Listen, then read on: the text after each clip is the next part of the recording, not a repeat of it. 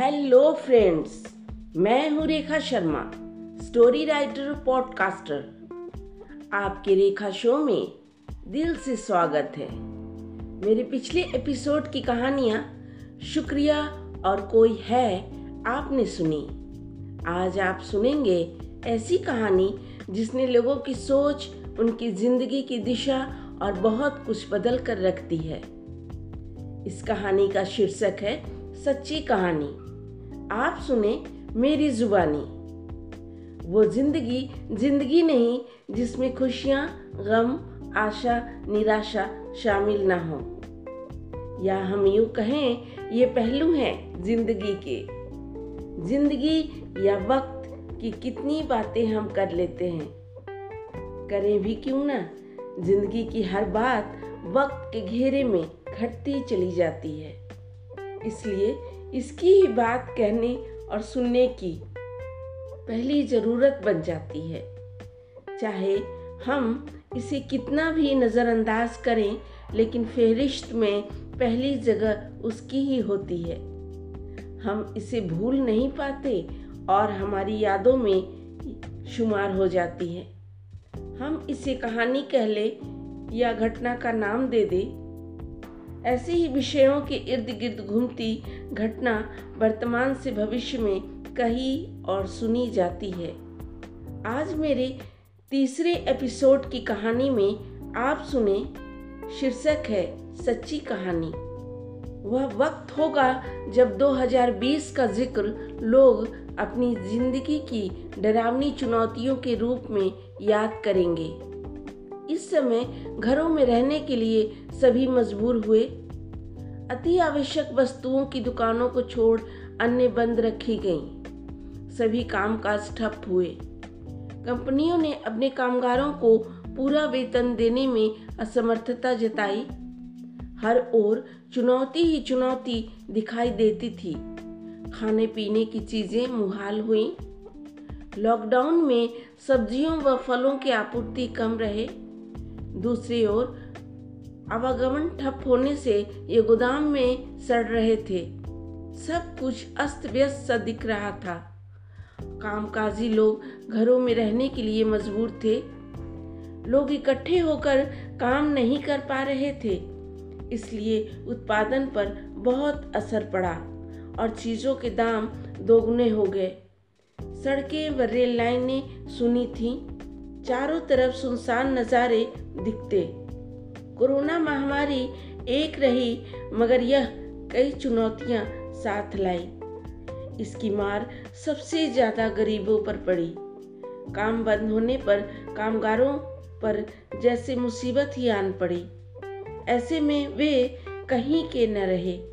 नतीजा अपने घरों की ओर उन्हें लौटने पर मजबूर होना पड़ा। रेल सेवाएँ ठप होने से हज़ारों किलोमीटर रास्ते पैदल ही सफ़र तय करने के लिए वे विवश हुए।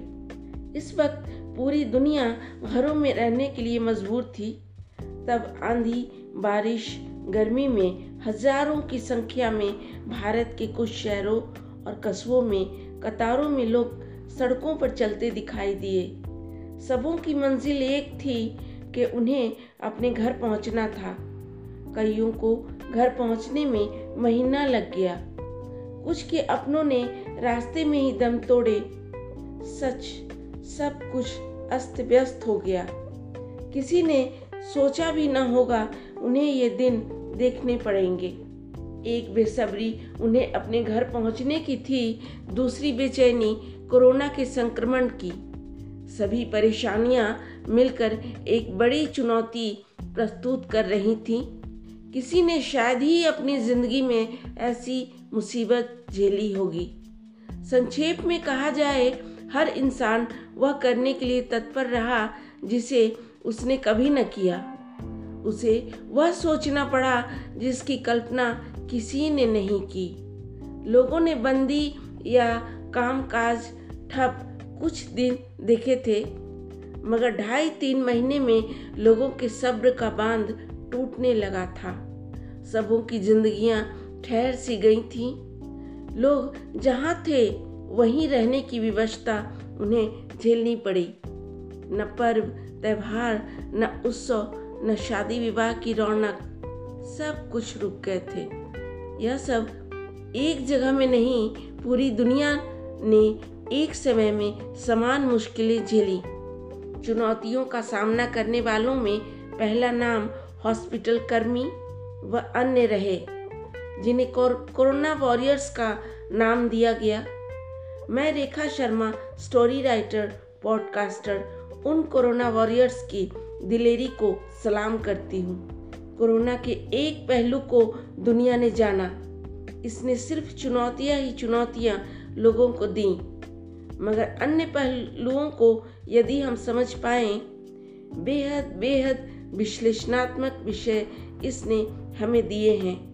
और कई प्रश्न इंसानों के लिए छोड़े, जिन्हें ज़िम्मेदारी से विश्लेषण कर उनसे सबक लेने के लिए हमें तत्पर होना होगा। क्योंकि चुनौतियाँ ही उन्नति और सफलता का मार्ग भी प्रशस्त करती हैं। दुनिया के एक हिस्सा में कोरोना फैला। अन्य देशों ने एहतियात क्यों नहीं बरते? क्या ऐसी महामारी की व्याख्या इतिहास ने पहले नहीं की? अवश्य की है। कुछ एक देश ने सावधानी बरत कर अच्छी मिसालें दी हैं। उनकी कोशिश को दुनिया सलाम करती है। कोरोना की शुरुआत एक देश में हुई, मगर अन्य देशों से सावधानियाँ नहीं बरतने की गलती हुई। उनकी वह अनदेखी ने दे डाली उनके अपने देशों में कोरोना का आमंत्रण। जब उनके देश में ये पहुँचा, तब शुरुआती दौर में उन्होंने ये समझते हुए संतुष्टि की कि आंकड़ा बहुत ही कम है। इस तरह धीरे धीरे पूरी दुनिया इसकी चपेट में आती गई। मगर कुछ एक देश इसी दुनिया में है। इन्होंने इतनी गंभीरता व सख्ती से इस महामारी को लिया कि मात्र कोरोना के दो रोगी में ही उनका देश संभल गया। विकसित देश इसकी चपेट में बुरी तरह प्रभावित हुए। ये सच है, कोरोना ने एक ऐसा सबक दिया है, इंसान भूल ना पाएगा। सच है, दूर कहीं आग लगती है, सबक हमें भी लेना चाहिए।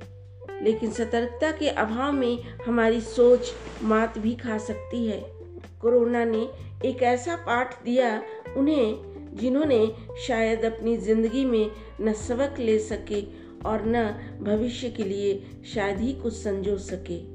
बेशक इसी का खामियाजा रहा कि जब दुनिया अपने घरों में रहकर सुरक्षित महसूस कर रही थी, तब उन्हें बेघर होकर पैदल चलने की मजबूरी रही, या उन्होंने विवेक से निर्णय ही न लिया और अपने परिवार छोटे बच्चों की जान हथेली पर रखकर प्राकृतिक आपदाएँ झेल वे चलते रहे।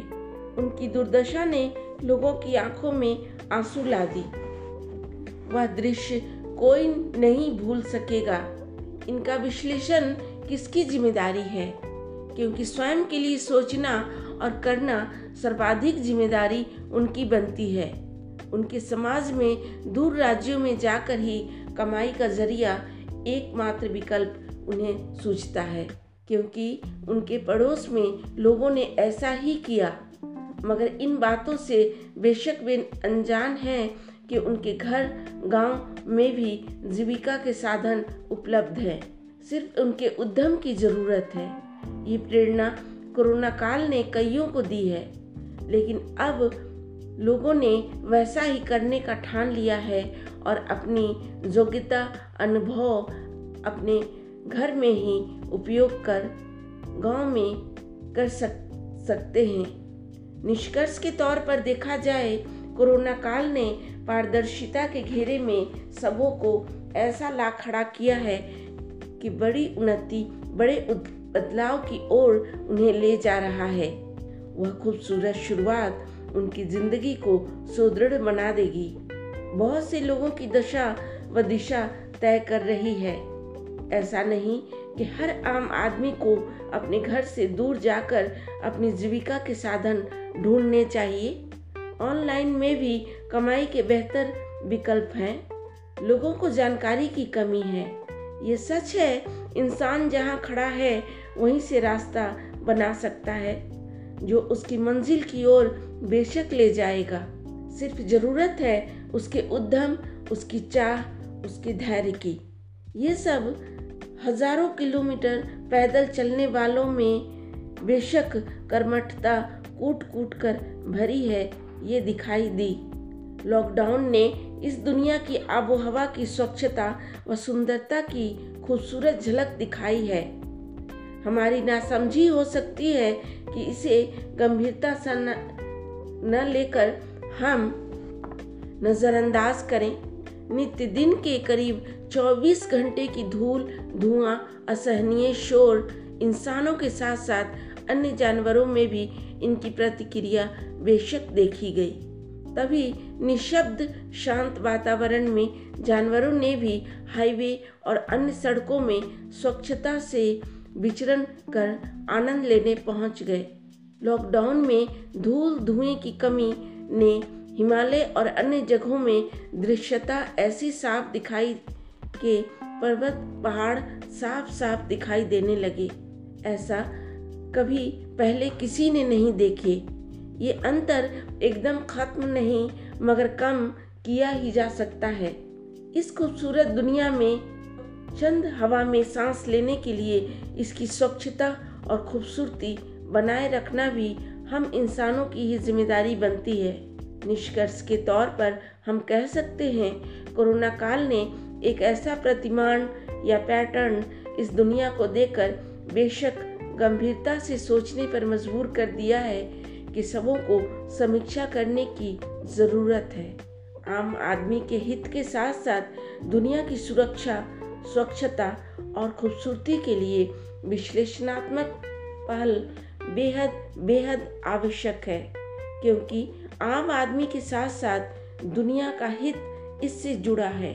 इसलिए इस विषय पर ज़ोर देते हुए पुनः कहना होगा आबो हवा की खूबसूरती, स्वच्छता, सुरक्षा बनाए रखने के लिए हर आम आदमी को फिक्रमंद होना ही होगा। फ्रेंड्स, कैसी लगी ये कहानी और इसकी समीक्षा? उम्मीद है इसके विषय आपको विचार करने पर उद्धत किए हैं। ये कहानी मुझसे, आपसे, हर किसी से जुड़ी है। इसलिए यदि इसके प्रश्न उद्देश्य ने विचार करने पर आपको विवश किया है, आपसे गुजारिश है, हमें कमेंट कर अवश्य बताएँ ये कहानी आपको कैसी लगी। अब हमें इजाज़त दें, फिर मिलेंगे एक नई कहानी के साथ, नई प्रेरणा लेकर खुशहाल ज़िंदगी के लिए। हम सब दुनिया को खूबसूरत बनाएँ। बहुत बहुत शुक्रिया।